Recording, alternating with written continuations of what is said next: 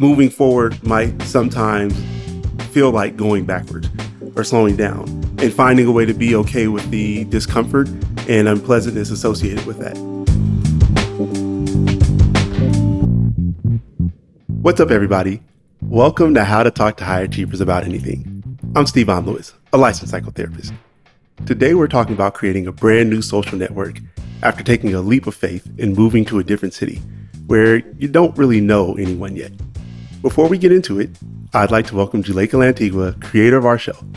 What's going on, Juleyka? Ah, oh, man, I'm feeling good. I've been excited about today. Thanks for having me. I'm so excited for this one because I'm from LA, so let me introduce our guest. Today, we have Lloyd on the show. Lloyd is an ambitious content creator who recently moved to LA to advance his career. He's excited to network and make new friends in his new home, but figuring out the different cultural and social dynamics here which feel, you know, somewhat different from the ones where he used to live, has turned out to be more challenging than expected. Let's get into it. My name is Lloyd George. I was born in Zimbabwe. I lived there until I was 12 years old before moving to Atlanta, Georgia, in the United States. I create content for brands that are interested in educating their audience about podcasting, I'm most excited about helping Spotify create social media content. I made a list of goals at the beginning of the year, and that was one of the goals. And so that's something I'm most excited about. I'm also excited about the fact that in the last few months, my wife and I recently did something that was also on our goal list. We moved to LA, and I've been here for five months so far, and it's been amazing. And so at first we thought, well, if we're going to move, we should pick somewhere where it could maybe help our careers. And literally in like two months, we were moving to LA. moving to LA professionally was a very, very big challenge. We didn't know anyone here. LA is also just a city where you need to know why you're there to fully benefit from it. So, for example, whenever I would go to networking events, people would want to help you. And so people might say, like, well, what does helping you look like right now? Or how can I be helpful? And I didn't quite have this move figured out, or I wasn't fully clear on why it is I was in LA. I just felt like I needed to be in LA. And so it's taken me several months to kind of clarify, like, what do you want to happen now that you're in LA? It's also been challenging because it's taken me a bit of time to make friends. I have now made four guy friends, uh, which has been very, very nice. I've also found a church, I found a barber. And so it is getting better. I can feel it feeling more like home, but it is scary. It costs almost double the city I was living in. But at the same time, I'm not at a point where I'm earning double it scares me to think that there's a chance that this could not work, that this could have been the wrong decision moving here. And so my wife and I have kind of put these sort of like parameters like if we're here when our lease ends and we're not making this much money, we are not staying here. But at the same time, there are some other personal factors that go into this decision as well. I'm a very social person. I'm an extrovert by nature. And so meeting friends, meeting people, building relationships, that's like very important on my list. LA is a city where that is just kind of hard to do. Maybe about a month after I got here, uh, I just so happened to go to dinner. And uh, when I got to the dinner, a few of my friends that lived in a different city, they were all having dinner together. And so I went up to them and was like, oh my gosh, like you guys are in town. How's it going? And we they were so excited to see me. And so they were like, hey, there's actually someone else based here in LA that I'd love for you to meet. And so they all connected me with um this lady, and she was just so happy to meet me. And she's also in like my industry as well. And so I was just like, great. And she was very like um insistent that we get coffee as soon as possible. And so the moment I started emailing her to like set up the coffee, we actually weren't able to get coffee. I tried to be persistent, but I think that that was just a nice gesture that she was doing because she was being courteous of her friends and my friends that were mutually connecting us. And so those sorts of interactions happen often. In Atlanta, if someone says, like, oh, I'll follow up with you, for example, they'll probably follow up with you. If someone says that to you here, they may not mean it. It's just like a kind thing to say. When I first got here, I took a lot of interactions with people very, very personal, and I could start to feel myself get a bit jaded. The culture here, especially professionally, it can be a bit cold, it can be a bit fast. Not that I have anything against that, but now that I understand how it works, I can play the game a little better. And I also try and make an effort to be very direct and straightforward with people when I meet them because I don't want them to have the experience and interactions that I had. And so that's why that's important to me. A year from now, I want to be in a position where I have friends here, I have relationships here. And so I'm working towards that. Lloyd, welcome to my city and thank you for sharing what you're going through. What stood out to me as I listened to Lloyd talk about his transition from Atlanta to Los Angeles was the idea that he's got some underlying expectations about how transitions ought to operate and some beliefs he's, I guess, cultivated from prior experiences that may not be suitable for the culture of Los Angeles. What stood out for you, Juleyka? First of all, his self awareness is on level 99. First, he had the self awareness to know that he needed to do this in conjunction with his partner and that it had to be beneficial for both of them. And then, secondly, he had the awareness that he needed to learn how to ask for specific help.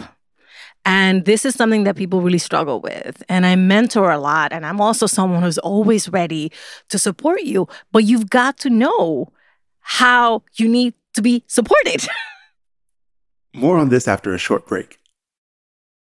I mean, if you want support, you have to be clear about what that will look like because oftentimes you'll get suggestions from people or offers for help that won't be actually helpful or consistent with what you really need. And, you know, just kind of being biased since I'm from Los Angeles, I know that here you, you've got to be a bit direct and clear because people are uh, possessive of their time and they're like, don't waste my time. So you have to bring something to the table outside of just wanting some assistance or support or talent. I was very curious about what you thought about what he said about LA.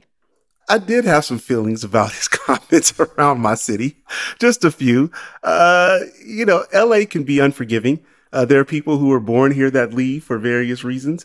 And I do recognize that it is part of the culture that when we say, yeah, let's do that, it's being nice. And sometimes we don't mean that. We have to see the value to really make that happen.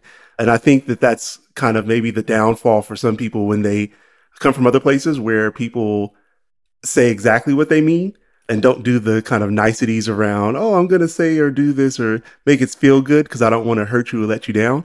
That can be kind of, I guess, jarring a bit and off putting for some folks. I know, but I think he adopted very quickly. Like he very quickly realized that he needed to adjust his expectations. And as welcoming and positive and warm as people may come across, it does not necessarily mean it's going to actually translate into a favor or a meeting or an introduction. And so to me, that speaks volumes to understanding the marketplace and understanding the networking culture that exists because it's very different based on where you are. A hundred percent. I have no doubt that Lloyd will be successful. You know, sometimes when we are going through transitions, we set these, and especially high achievers will set these expectations of how fast something needs to happen and what that needs to look like. And he's kind of given himself some room to adapt and then acclimate. I was glad to hear that, that he's not putting so much pressure on things that have to happen in the first three to five months. I'm also kind of excited at the idea that like he's continued to kind of put himself out there, look for opportunities to network, reach out to, you know, friends that he has that may have mutual friends that live in LA so that he can continue to kind of, you know, press forward, I guess. Yeah. He also reminded me of something I say to young people coming into my industry, which is media and podcasting, and I remind them all the time that every offer is not an opportunity, that you don't have to say yes to every single thing that someone or people offer you just because you're you're so eager for anything to happen and Lloyd is being really thoughtful, really meticulous, really smart in the way that he engages with the networking opportunities that he has had. And I think it's really important for people, especially when you uproot your life and move to another place, to still be discerning so that you don't exhaust yourself pursuing things that actually are not going to get you further in what you actually want to be doing. That is a, a, true superpower. It's a unique skill that not everyone has to be able to know your worth, even when you're kind of needing some support or help. And so that you don't kind of just open yourself up to every opportunity that's offered to you that's not going to be in alignment. I think that Lloyd operates in this way of where he's able to sit back and be objective. And so he's not kind of just chasing after every little thing that looks like it could be potentially positive. He's being really reserved about doing that. And so that was really reassuring for me to hear that from him. Stevon, the other thing that I really, really respected about him and the way that he shared his story is that he was really open about, I'm not making that much money right now. And that speaks to the fact that there is implicit sacrifice required when you want to level up. And that he went into this understanding this is going to level me up, but also understanding I'm going to have to make sacrifices in the meantime. Mm-hmm, mm-hmm.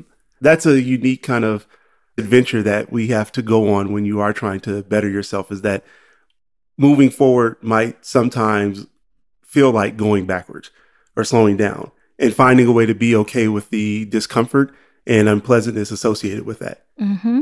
Mm-hmm. Absolutely. All right.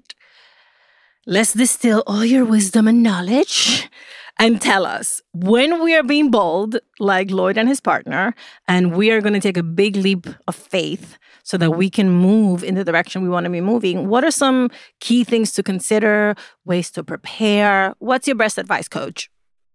So, when people are, are going to be making life transitions or changes that will kind of uproot them and their family, some things they can do to kind of better manage that process to make it not so negatively impactful to them is to try to set expectations that are very general and less specific in terms of what that transition will look and feel like.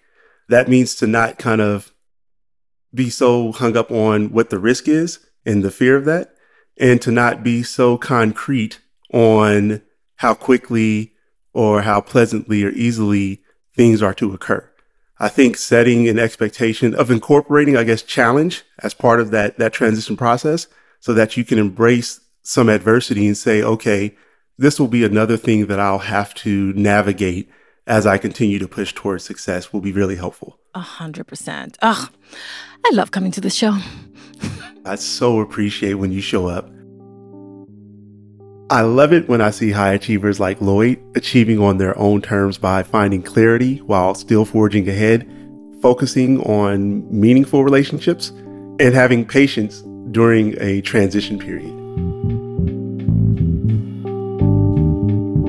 And that's a wrap. Thank you so much for listening to How to Talk to High Achievers About Anything. We want you to be a part of our show. We want to hear about your successes and challenges, your sacrifices and celebrations, and what's ahead on the journey for you. Send our producer Virginia an email, and we'll get your story on the show. She's at virginia at lwcstudios.com. How to Talk to High Achievers About Anything is an original production of LWC Studios. Our show is produced by Virginia Laura. Trent Lightburn mixed this episode. Juleyka Lantigua is the creator and executive producer. I'm Stevon Lewis. On Twitter and Instagram, we're at Talk to Achievers. Bye, everybody.